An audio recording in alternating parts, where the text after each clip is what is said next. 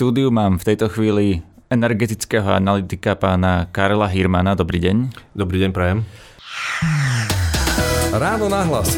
Ranný podcast z pravodajského portálu Aktuality.sk. Mami, prečo Mačko nechodí do školy? Je Zlatko, Mačko je chorý a preto potrebuje špeciálny prístroj. Aký špeciálny prístroj? Prístroj, ktorý mu dodá špeciálne schopnosti. Mačkovi tieto schopnosti kvôli chorobe chýbajú. Prístroj mu ich pomôže získať. Potom bude môcť chodiť do školy spolu s vami. Takže Mačko je superhrdina, ktorý stratil svoje superschopnosti. Presne tak. Pomôžte detským hrdinom získať superschopnosti. Odstraňujte spolu s nami bariéry vo vzdelávaní. Srdcepredeti.sk Počúvate podcast Ráno na hlas.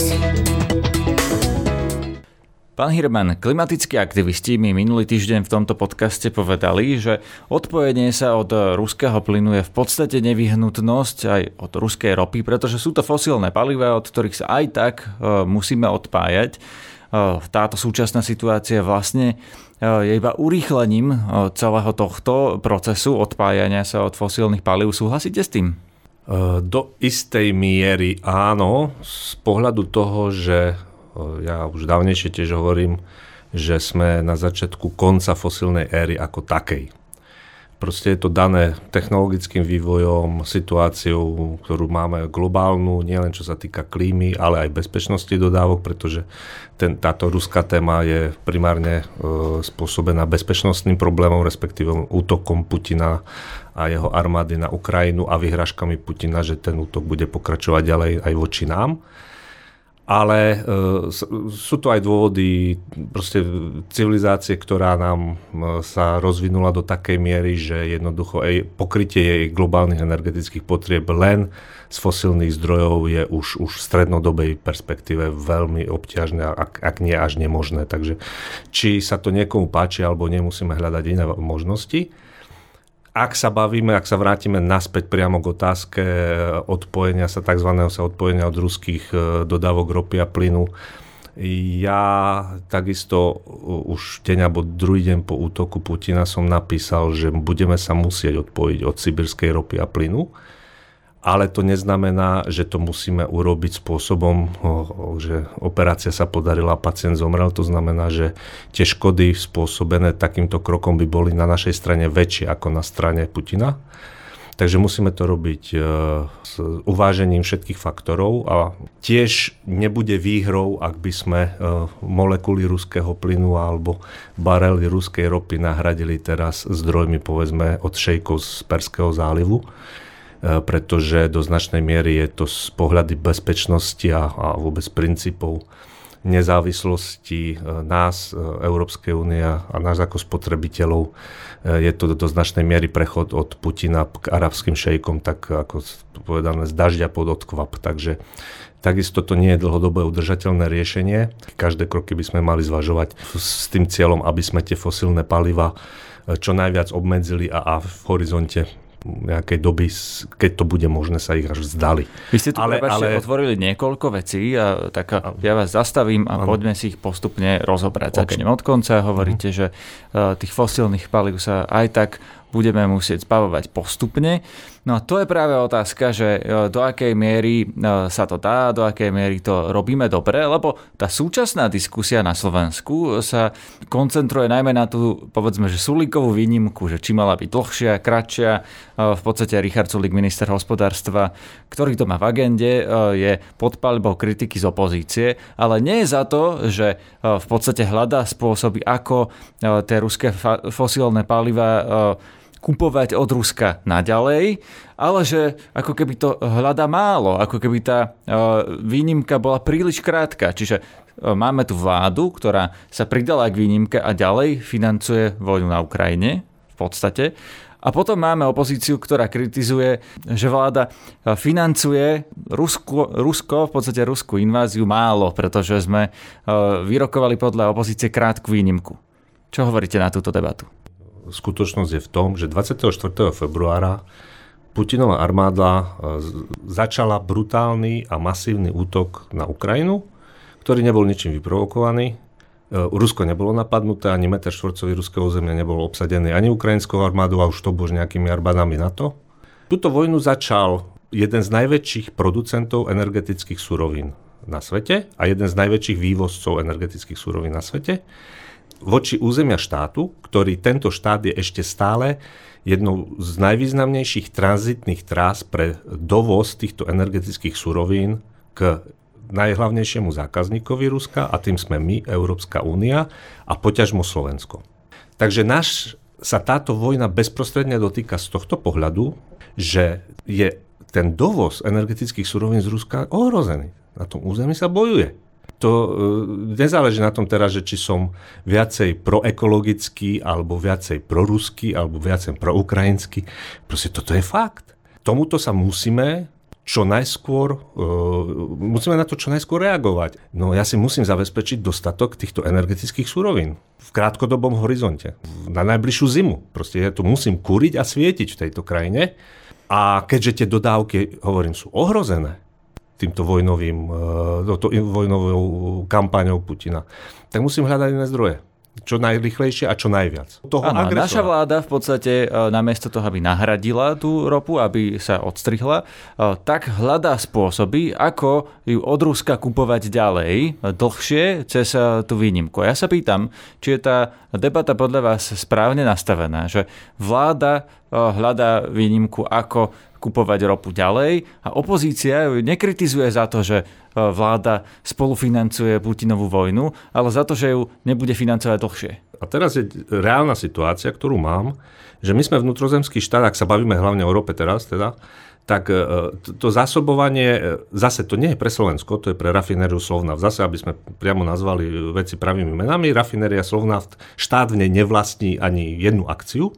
Je to súkromná spoločnosť so sídlom v Maďarsku, teda súčasť skupiny MOL a e, tá, táto rafinéria tvrdí, že momentálne okamžité zastavenie dodávok ropy, ak opomeniem o tohto, čo som popísal, že hoci kedy môže dôjsť v dôsledku voj, vojnových akcií na území Ukrajiny, to môže byť z minútu na minútu, ale ak, ak by sme sa teda mali vzdať akési dobrovoľne, tak to nie je možné, lebo vzhľadom na technológiu, vzhľadom na logistické trasy a podobne.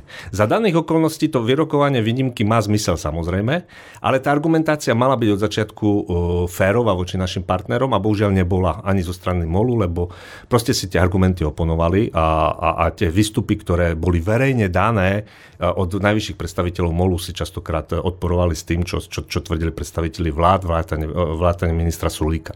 A kritika Sulíka za to, že, alebo dokonca pána premiéra Hegera, že, že, že nie je zabezpečený export ropných produktov zo Slovnaftu do okolitých krajín, nuž, ale, ale tie okolité krajiny, tie, tie ropné produkty vyrobené z ruskej ropy nechcú. Ako... No, celá Európa nechce ruskú ropu. My jediní s Maďarskom, ak sa nemýlim, ešte s Českom máme Čes, výnimku. Česko má prechodnú výnimku z titulu logistických problémov, ktoré sa ale vyriešia v horizonte roku a pol. Ale jednoducho ani ten, ten český trh nechce e, to, tie produkty z, vyrobené z ruskej ropy. Takže ja celkom nerozumiem, ako, e, ako môže nejaký slovenský predstaviteľ, dokonca aj predstaviteľ MOLu, tlačiť svoju produkciu zákazníkovi, ktorý ju nechce. Toto je zase podstata veci celej tej výnimky alebo, alebo tzv. zlyhania, o ktorom, sa tu, o ktorom sa tu bavíme. Ako podľa mňa je to úplne absurdné. Jednoducho taká je situácia a buď sa s nej budeme vedieť prispôsobiť, teda rafinéria Slovnaft a skupina MOL, alebo bude problém, ale brať to ako politickú zlyhanie niekoho za slovenskú stranu pri vyrokovávaní výnimky je podľa mňa úplne ako, že také kafkovské, také absurdné. No jednoducho v biznise platí, že náš zákazník, náš pán. A zákazník jednoducho tie produkty vyrobené z ruskej ropy odmieta akceptovať v horizonte dlhšom ako je niekoľkých nasledujúcich mesiacov, respektíve bavíme sa o stave do konca budúceho roka, keď sa bavíme ešte o exporte na český trh. Takže ono už teraz e, kreslíme situáciu, ktorá nastane možno koncom budúceho roka, ale, ale ten vývoj je veľmi dynamický a môže sa zmeniť ešte veľmi veľa vecí za tú dobu. A hlavne by som očakával, že za tú dobu by e, samotná rafinéria Slovnaft urýchlila e, investície do prestavby technológie svojej tak, aby, aby mohla spracovať čo najviac ropných zmesí, ktoré sú iného pôvodu než, než je ropná zmes, ktorá prúdi v ropovode družba, ktorá nie je úplne, to, to nie je zmes, ktorá je úplne unikátna, že je nenahraditeľná. Podobných ropných zmesí sa obchoduje v európskom trhu a v okolitých trhoch niekoľko. Takže zase to, to, to nie je úplne niečo také unikátne, že, že nič také iné na svete neexistuje. Nie je to naozaj problém Slovnaftu? To, že zmenila sa tu globálna situácia, zrazu je tu vojna, ruská ropa je v ohrození a sú tu nejaké európske sankcie. Nie je to problém Slovnaftu, aby si nakúpil jednoducho inú ropu z iných zdrojov? Prečo my, občania, by sme mali riešiť, že či má Slovnaft ruskú ropu, alebo ju má e, hociakú e, z Blízkeho východu? Prečo je to náš problém? Prečo je to verejný problém? Prečo to nie je súkromný problém súkromnej firmy? Z akých zdrojov si oni nakúpia ropu a aký, akou technológiou ju transformujú na to, čo si tankujeme do aut? Áno, to je legitimná otázka, ja som myslím na ňu zodpovedal, že, že štát má v danej, lebo to je krizová situácia mimoriadná, v rámci možnosti výsť v ústretí tej firme, lebo je významná, ale vždycky má prevážiť ten verejný záujem nad tým e, záujmom toho akcionára. A tu treba povedať, že uh, už som hovoril, že tu vyjadrenia MOLu samotných predstaviteľov si odporujú za, za posledné týždne. Uh, že najprv bolo tvrdené, že už vôbec nemôžu prepracovať iné druhy ropy, potom šéf, samotný šéf MOLu povedal, že môžu tie rafinérie vrátane Slovnaftu prepracovať, len sa zniží efektívnosť uh, výstupu produktov. V prípade Slovnaftu povedal cifru 30%, čo je významné číslo, ale nie je to tragédia. Nie, ano, je to ale nie, je úplne iná situácia, ako keby bola vykreslovaná, že vôbec nemôže a tá rafinéria sa zastaví. A zase, zase teraz diskusia o exporte ropných produktov do okolitých krajín, hovorím, naraža na to, že, že predtým sa tvrdilo, že tie okolité krajiny bez tých ropných produktov solnaftu nemôžu prežiť, ale tie samotné krajiny tvrdia, že môžu a tie, a tie produkty vyrobené z ruskej ropy nechcú. Ak bude vyrobená z iných e, zmesí ropných, nemajú s tým problém. No a už v roku 2000, e, však existuje Google, už aj teraz si každý môže vygoogliť, keď bol e, zmodernizovaná rozšírený ropovod Adria z e, chorvátskeho terminálu Omišal, kde pristávajú tankery a ten ropovod vedie cez Chorvátsko, Maďarsko až k nám na naše územie a bol zmodernizovaný a rozšírený práve na základe požiadavky skupiny MOL vrátane Slovnaftu, tak vtedy predstavitelia Slovnaftu, to sa píše rok 2016 alebo tak nejak, e, to si každý môže teda, hovorím ešte raz, nájsť, e, e, vyhlásili, že idú skúšať, idú blendovať rôzne zmesy ropy, ktoré sú vyhovujúce, sa blížia k tej, tej zmesi, ktorá prúdi družbou tak, aby tá rafinéria mohla nakupovať rôzne zmesy ropy. To je, to je normálne dohľadateľné na internete a odvtedy prešlo teda 6 alebo 7 rokov Ehm, tak e, a teraz sme v situácii, keď zase počúvame, že Slovnav potrebuje ďalš, nejaké ďalšie 3 roky, aby to mohol celé urobiť. No tak e, myslím, že úplne logická prirodzená otázka je, a čo ste robili od roku 2016, keď ste povedali, že to idete robiť. Takže e, áno, je to podnikateľské riziko, ktoré asi si Slovna zobral na seba, alebo manažeri, alebo vlastníci MOL, teda, že zostali po celú tú dobu uh, napojení len na tie zmesi z družby, i keď zase otvorené údaje, ktoré sú zase dohľadateľné na internete, hovoria o tom, že nejaké zmesi iné ropné dovážali cez tú Adriu a zjavne nejaké nejaké teda technologické procesy prebiehali s tými inými ropnými zmesami. Ale proste, áno, je to legitimná otázka, že to bolo vaše podnikateľské riziko, že, že ste neurobili preto viac. Ľudí trápia najmä ceny benzínu a nafty.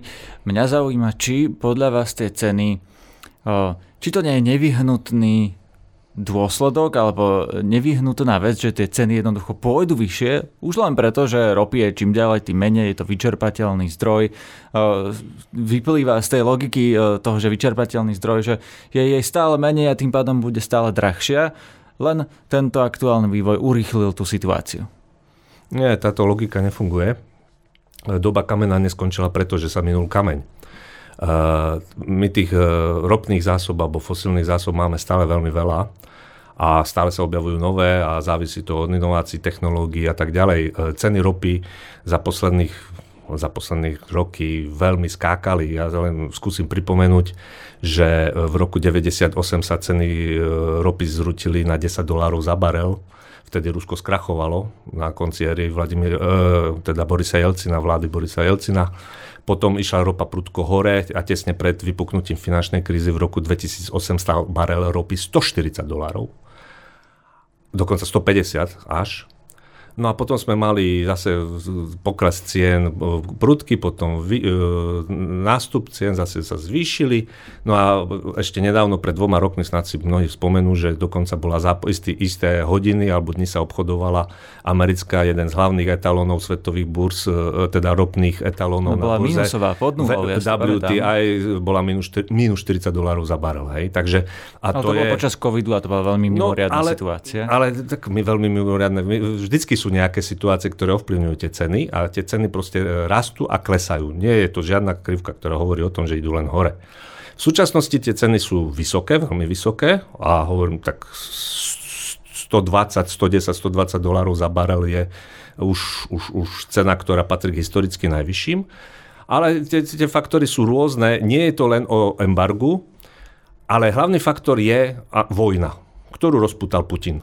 Toto, toto je momentálne hlavný faktor, pretože komunity na trhu je dostatok, nie je problém. Vidíme práve veľké problémy na otázky na strane odbytu, vys covidové neustále problémy v Číne, a, a, a svetovú infláciu, proste problémy vo svetovej globálnej ekonomike. Takže tie, tie, tie ceny by reálne v, historicky v danej situáciách boli výrazne nižšie, len, len Jediná zmena alebo zásadná odlišenie od toho je to, že máme vojnu, ktorú ešte raz opakujem, rozputal jeden z hlavných producentov danej suroviny, na, voči krajine, ktorá je jedna z hlavnou tranzitných trás pre dodávky tejto suroviny k hlavným zákazníkom. To chápem. Takže to je, teda, myslím, že úplne prirodzený Vy hovoríte, že Putinovi vyhovuje faktor. E, vysoká e, cena ropy. Samozrejme Putinovi vyhovuje, lebo potrebuje financovať svoju vojnu, svoje zbranie, ktoré teda používa na Ukrajine a ktoré chce použiť aj voči nám, ako nám odkázal napríklad aj posledne minulý týždeň e, vo svojom e, takom zvláštnom vystúpení pred mladými ruskými podnikateľmi, kde hovoril o tom, že teda on, sa, on je teraz v štádiu zber, zberu území, aby som to tak nepreložil z ruštiny, teda vlastne obsadzovanie území, na ktoré má údajne Rusko historický nárok. A priamo spomenul mesto Narva, ktoré pre, myslím, poslucháčov, ktorí trošku... Ja myslím v Estonsku. Je to na území, na území Estonska NATO. a to znamená na území krajiny EÚ a krajiny NATO. Takže Vladimír Putin hovorí už o tom, že, by, e, že chce alebo má v úvahe zautočiť na územie členskej krajiny EÚ a členskej krajiny NATO, čo už je, myslím, už snáď pre každého by to mal byť posledný budiček. Že, čo sa Otázka čo, čo sa z týchto rečí dá Putinovi veriť? E, vieme, že strašilo, že jadrovými zbraniami a tak ďalej, ale nie na to sa chcem sústrediť v tomto rozhovore. No, ja by e, som mu veril, lebo to, čo hovoril v, dan- v daných kontextoch, strašenie je jedna vec, ale druhá vec je, on, on tie svoje plány v celku vždycky avizoval dopredu a on, on ich celku aj plnil. Ale Takže má Rusko ja na to teraz kapacitu, lebo veď e, ani na tej Ukrajine neúspeli tak, ako chceli, nedobili Kiev, zasekli sa na Donbase, postupujú síce po kúskoch, ale pomaly, stojí to veľmi veľa síl, hovorí sa o 30 tisícoch mŕtvych vojakov, veľmi pravdepodobne násobné číslo sú e, zranení. Má reálne teraz Putin na to sílu, aby vôbec pomýšľal na, e, na útok na Estonsko a na rozputanie vojny z NATO, veď nebola by to pre neho čistá samovražda, keď nezvládol ani len Ukrajinu? No ja by som celkom ešte netvrdil, že nezvládol Ukrajinu, pretože stále postupuje. A uh, viete, toto je takýto pohľad, no on si myslí niečo iné. A to si nemyslí len on, ale ruská elita, ktorá o tom hovorí už dávnejšie. Ja som tie reči, keď to tak poviem, počul na vlastné uh, uši a videl na vlastné oči v Moskve v oktobri 2019 na jednom podujatí. Tu sa obávam, že mnohí v Európe ešte to teraz nerozumieme uh, tomu, ako táto Putinovská, nielen Putin samotný, lebo označiť ho za nejakou blázna cvoka alebo proste, že nejaké nabubrele reči, reči, to je, myslím si, hlboký omyl a nedorozumenie a podcenenie toho, čo, čo si myslí. A hovorím nielen on, ale celá jeho elita, ktorá si myslí o sebe a o svojich schopnostiach a kapacitách úplne niečo iné. Dobre, možno, že to nezodpoveda úplne realite, ale, ale, on, ale proste to chcú. Alebo nad tým vážne uvažujú. To Fínsko a Švedsko nie náhodou sa veľmi rýchlo chcú, chcú stať členmi NATO. Tí Fíni, ale aj tí Švédi, tých Rusov veľmi dobre poznajú. Fínsko bolo súčasť Ruského impéria, keď sa bavíme o zbere území historických, no tak ono historicky priležalo nejakú tú dobu Ruskému impériu dokonca. Stalin, síce e, Fíni sa hovorí, že veľmi uspeli v zimnej vojne, pred, na začiatku druhej svetovej vojny, teda v 1940 roku, Nož, ale Stalin si nakoniec kus územia Fínska zabral a je to teraz súčasť teda Sovjetského zväzu a teraz Ruska. Áno, Kareliu, preto keď sa pozrieme na Kareliu na, a druhé najväčšie te... fínske mesto Vyborg. Takže, čas takže... mapy stále Ruska, aj keď ten polostrov, ten škandinávsky, keď sa na ňo pozrieme na mape, tak opticky, aj keď by to vyzeralo ako Škandinávia, tak tam je časť Ruska, to, to je pravda.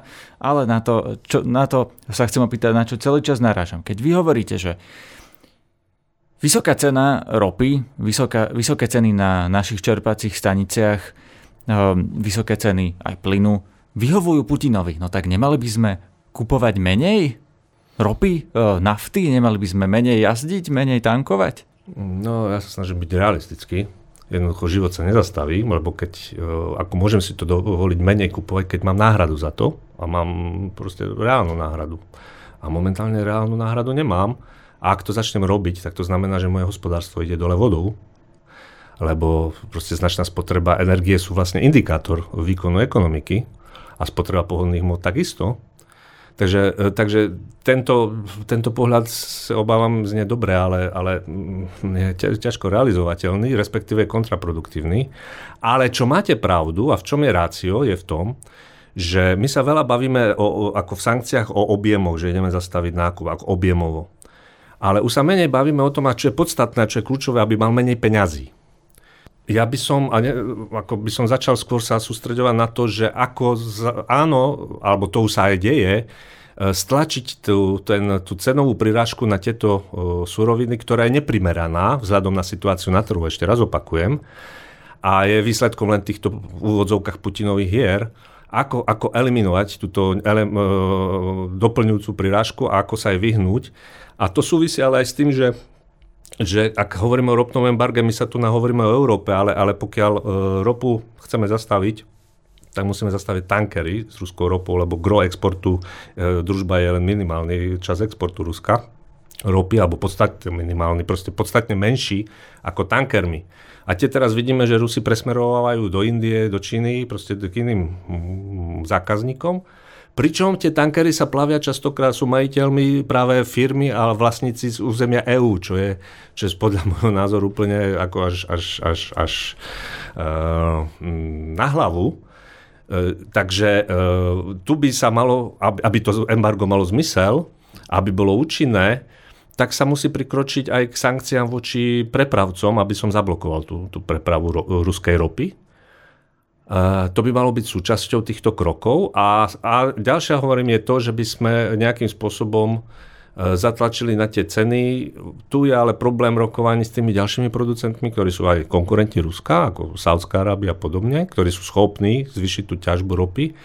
Ale tu zase je objektívna geopolitická realita e, daná v oblasti Perského zálivu alebo tie zmeny, ktoré tu nastali za posledné roky s tým, že, že aktuálny aktuálni e, hlavy e, saudskej rodiny, ktoré vládnu Saudskej Arabii, e, zjavne nie sú až tak kooperatívne, ako boli ich predchodcovia, ako boli ich predkovia.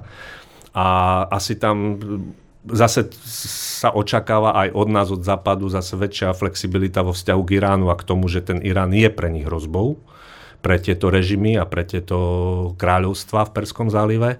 A tam ten postup, e, ak chceme dosiahnuť ich kooperáciu lepšiu vo vzťahu k rope a nahradeniu ruskej ropy a, a tým pádom aj cenovému faktoru, aby sa ceny znižili, ktoré mimochodom aj im vyhovujú vysoké, tak aby, aby oni si to nejak akože rozmysleli a vyšli nám v ústrety, tak tam budú potrebné iné dohody, napríklad asi vo vzťahu k Iránu a iným veciam, ktoré ktoré jednoducho budeme musieť uzavrieť na to, aby sme krátkodobo tento problém preklenuli. Ale hovorím zo strednodobého alebo, alebo už dlhodobého hľadiska byť závislý, zmeniť e, nejakú alebo dodávky, nákup od Putina za vymeniť sa za týchto arabských šejkov. Myslím si, že to nie je žiadne z našej strany e, víťazstvo a že skutočne musíme hľadať riešenia, ktoré budú smerovať k tomu, aby sme tie fosilné palivá, čo sa, ako sa dá, čo najrychlejšie, reálnym spôsobom, ekonomicky udržateľným, Eh, odstavovali a nahradzovali inými riešeniami. To práve sa chcem pýtať, lebo uh, vy ste opäť načali veľa tém. Uh, samozrejme, tá situácia na Blízkom východe je tak komplikovaná. Ono je tam tzv. studená vojna medzi Iránom a Saudskou Arábiou. To je úplne na inú reláciu. Ale vy ste povedali jednu zásadnú vec, že my musíme tie fosílne paliva nahrádzať. A to je to, čo, čím som vlastne začal tento rozhovor, že minulý týždeň som tu mal klimatické aktivistky, ktoré mi hovorili presne to isté, len inými slovami, že musíme nahradiť tie fosílne paliva niečím iným. Prišli napríklad e, s takou teóriou, s takým tvrdením, že keď slovenská vláda rozdáva peniaze slovenským občanom, Matovičov balíček, na to, aby si mohli zaplatiť tie drahšie energie, tak ich v podstate nepriamo tie peniaze posiela do Ruska, pretože skončia na účtoch tých, e, tých spoločností, ktoré obchodujú s e, týmito fosílnymi palivami a tie to pošlú svojim dodávateľom do Ruska. Ale keby napríklad namiesto tohto slovenská vláda financovala napríklad tepelné čerpadlá pre slovenské domácnosti, aby mohli menej spotrebovať plynu, a teda aby slovenské domácnosti jednak menej zaplatili za plyn, ale aby sme zároveň odobrali toho plynu od Rusov menej, tak by to bolo lepšie riešenie. Vidíte toto ako jednu z tých realistických možností, o ktorých ste teraz hovorili, že musíme, to, musíme ich nahradiť, ale musíme to urobiť realisticky. No, tak, takýmto spôsobom nie celkom, ale jednoducho mám krátkodobé problémy, a ktoré musím riešiť. To znamená, potrebujem vyhnúť sa tomu, aby, aby sme boli ešte viac držaní pod krkom Putina tým, že nám zastaví povedzme zajtra dodávky plynu a nebude mať plyn, dostatok plynu alebo povedzme ropy, ropných produktov na ďalšiu zimu a na najbližšie mesiace. To je, to je jeden, jeden súbor problémov, ktoré, na ktoré potrebujem riešiť a, a, a tie riešenia sú proste dané. Jednoducho tú komoditu fyzicky musím na území Slovenska mať a druhá vec je to, čo ste spomínali teraz, to sú tie stredno- a dlhodobé e, stratégie a riešenia, ku ktorým musíme smerovať.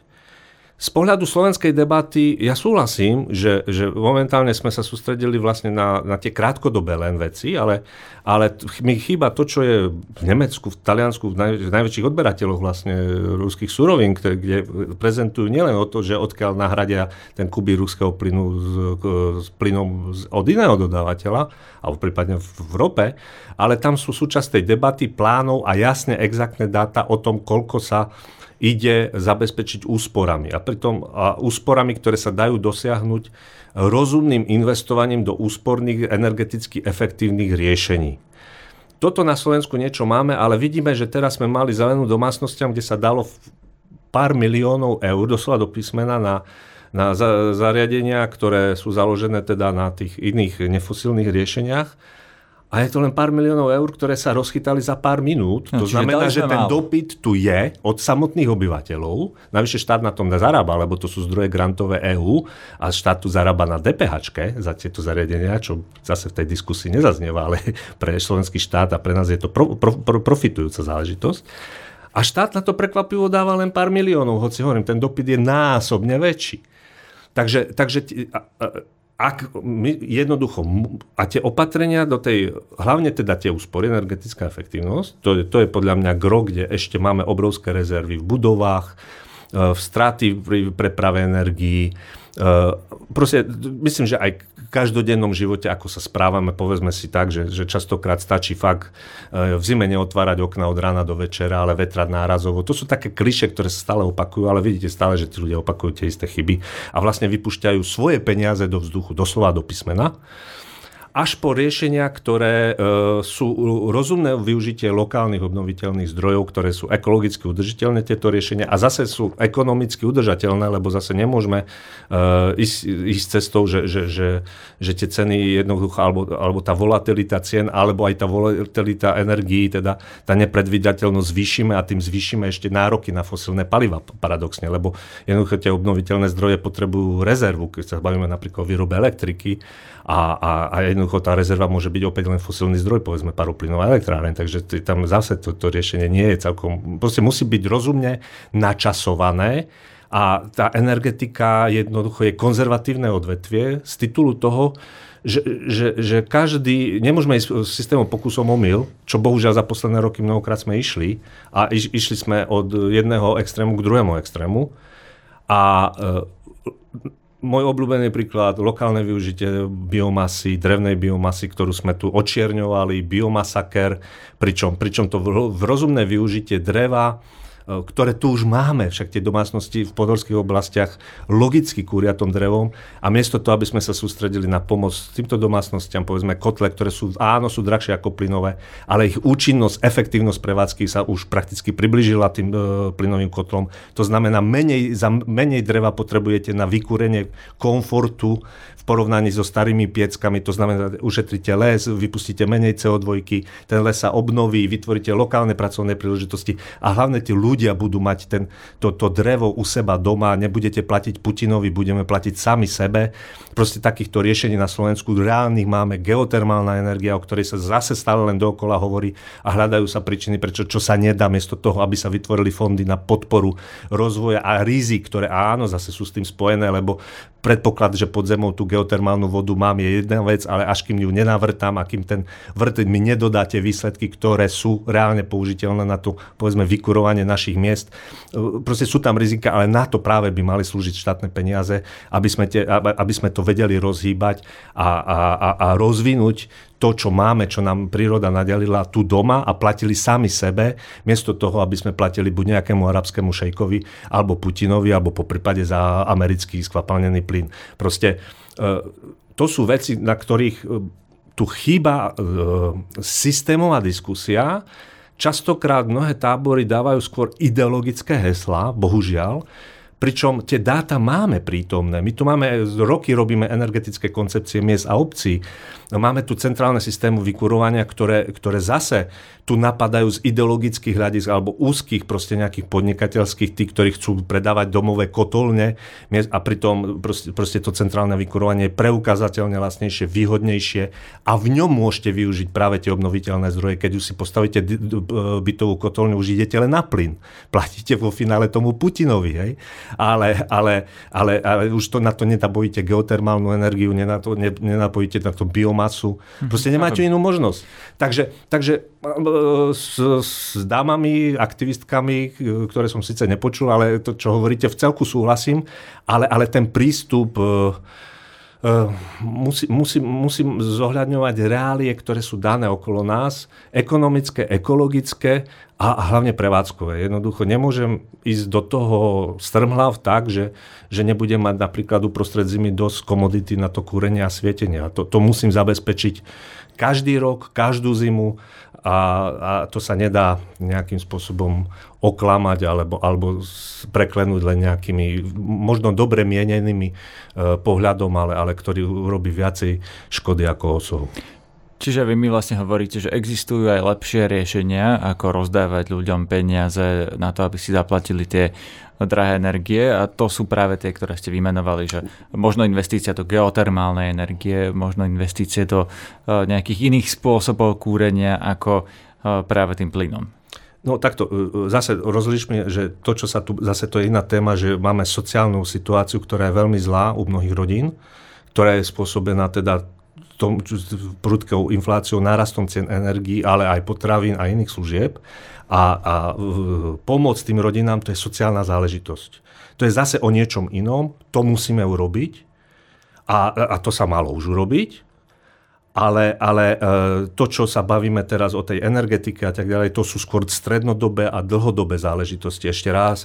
A nemiešajme tu e, energetické problémy so sociálnym problémom. Rozumiem, lebo, ale tá otázka lebo je v podstate to, to nie je veľmi šťastné. Lebo, lebo áno, áno, jednak sú to... vláda to hovorí, že to je vlastne aj preto, že je drahšia elektrina, plyn, e, nafta. Ale keď opäť naražam na ten rozhovor s aktivistkami, ktoré som tu mal minulý týždeň, tie hovorili, že efektívnejšie riešenie, efektívnejšia pomoc Pomoc tým konkrétnym rodinám by bolo, keby im vláda zaplatila tepelné čerpadlo, ktoré vyrába teplo z elektriny lacnejšie ako z plynu, pretože potom by vlastne ušetrili na tom plyne.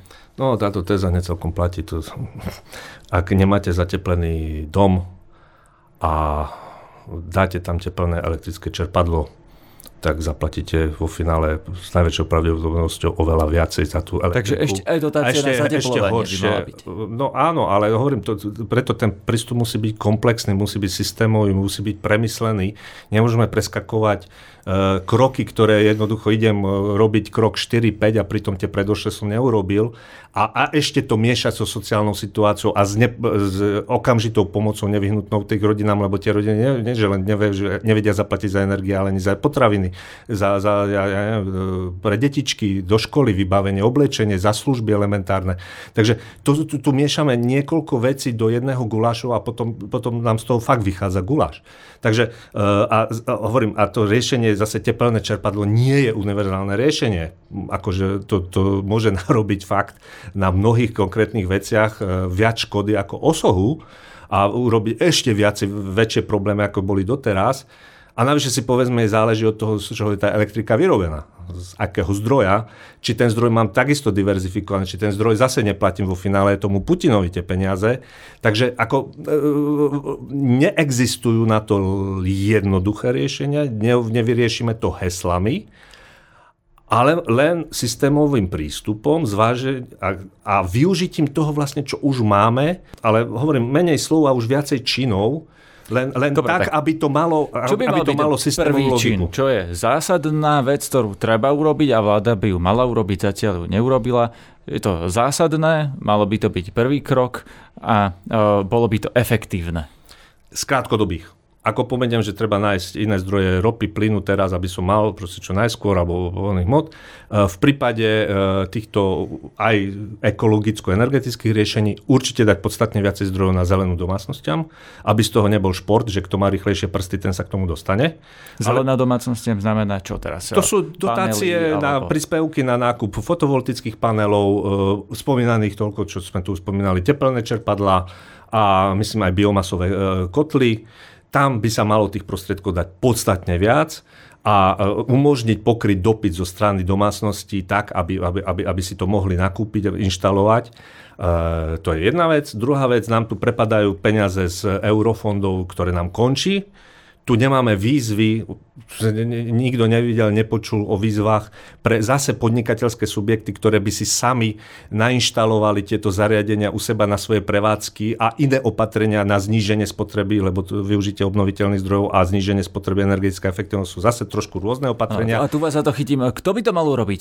Je to vláda, no vicepremiérka Remišová, alebo minister Áno, hospodárstva Sulík, e, alebo uh, Jan Budaj, minister životného prostredia. Takisto. Kto z týchto troch, e, koho z nich by som si mal zavolať? Zavolať každý, do a konfrontovať, prečo ste to neurobili? Každý v rámci svojej kompetencie. Z týchto troch napríklad, áno, to sú prakticky kľúčoví ministri, ktorí to mali urobiť. A majú to urobiť. A majú to v popise práce. Presne tak.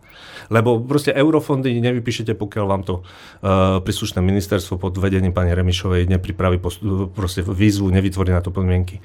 To isté zase, uh, takisto minister Sulík nemôže vypísať, dať viacej zelená domácnosti, pokiaľ to nedostane od toho z eurofondových zdrojov a neviem, možno od ministerstva financí a jeho najúhlavnejšieho kolečného spojenca Igora Matoviča. Hej, takže vo finále je to celá vláda, ale je to tých niekoľko ministerstiev, ktoré musia ísť uh, s jedným cieľom a, a, a s tým, že mám tu, hovorím, krátkodobý cieľ, navyše krátkodobé peniaze, lebo tu sa bavíme ešte o vyčerpaní peniazy z končiaceho programovacieho obdobia, ktoré ešte snad je možné nejakým týmto rozumným spôsobom využiť a, navyše je tu na to dopyt. Hovorím, je tu na pod, pod, podnikateľskej sféry, ktorá chce si sama vyrábať v rámci možnosti svoju energiu, e, investovať do úspor, zateplení svojich budov, dielní, prevázok, e, a podobne a domácnosti, obyvateľstvo, ktoré takisto by chcelo viacej využiť tieto zdroje, pomocou týchto zdrojov, aby, aby mohli e, si viacej tej energie vyrobiť na svojej streche z fotovoltických panelov alebo vymeniť starú piecku za, povedzme, ten kotol na spalovanie dreva, aby ho spálili o veľmi podstatné množstvo menej za tú zimu a mali rovnaký tepelný komfort a mali to palivo, ktoré im doslova do písmena rastie hneď za, za humnami, za záhradkou a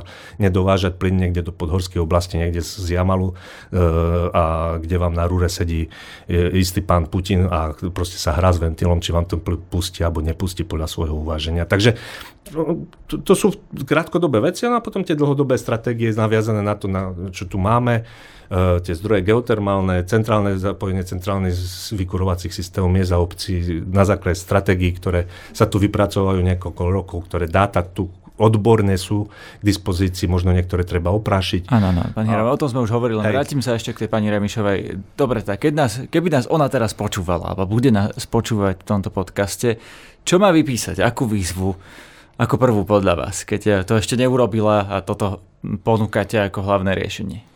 Krátkodobé, terajšie, ja to Áno. hovorím o jednom z konkrétnych, aby akože, no výzvu na, na to, aby podnikatelia si napríklad mohli e, na mieste, na mieste spotreby, aby mohli si tiež inštalovať fotovoltické panely, ja neviem, tepelné čerpadlá, alebo investície do, hovorím, zateplovania svojich dielní, svojich prevádzok, svojich administratívnych budov. E, to, to, to, to, tieto prostriedky v poslednej dobe, tak ako počúvam a sledujem, sa výrazne znížili a ten dopyt po nich e, aktuálne je veľmi vysoký. Takže toto je napríklad jedna z konkrétnych vecí, ktoré by sa ešte snáď mohli dať stihnúť, ak, ak, by tá, ak by tá práca bola profesionálna a ak by to sa chcelo a ak by sa na to sústredili e, kapacity, e, ktoré sú príslušné ministerstvo a ministerstva k nimi disponujú. A dôjde e, k láskavej dohode medzi jednotlivými členmi vlády, že sa na tom teda zhodnú a, a sa do toho pustia spoločnými silami. Ďakujem, to bol energetický analytik Karel Hirman. Ďakujem za pozvanie, všetko dobré a veľa energie prajem všetkým. Všetky podcasty z pravodajského portálu Aktuality.sk nájdete na Spotify a v ďalších podcastových aplikáciách. Mami, prečo Mačko nechodí do školy? Je Zlatko, Mačko je chorý a preto potrebuje špeciálny prístroj. Aký špeciálny prístroj? Prístroj, ktorý mu dodá špeciálne schopnosti. Mačkovi tieto schopnosti kvôli chorobe chýbajú. Prístroj mu ich pomôže získať. Potom bude môcť chodiť do školy spolu s vami. Takže Mačko je superhrdina, ktorý stratil svoje superschopnosti. Presne tak. Pomôžte detským hrdinom získať superschopnosti. Odstraňujte spolu s nami bariéry vo vzdelávaní. Srdce pre deti.sk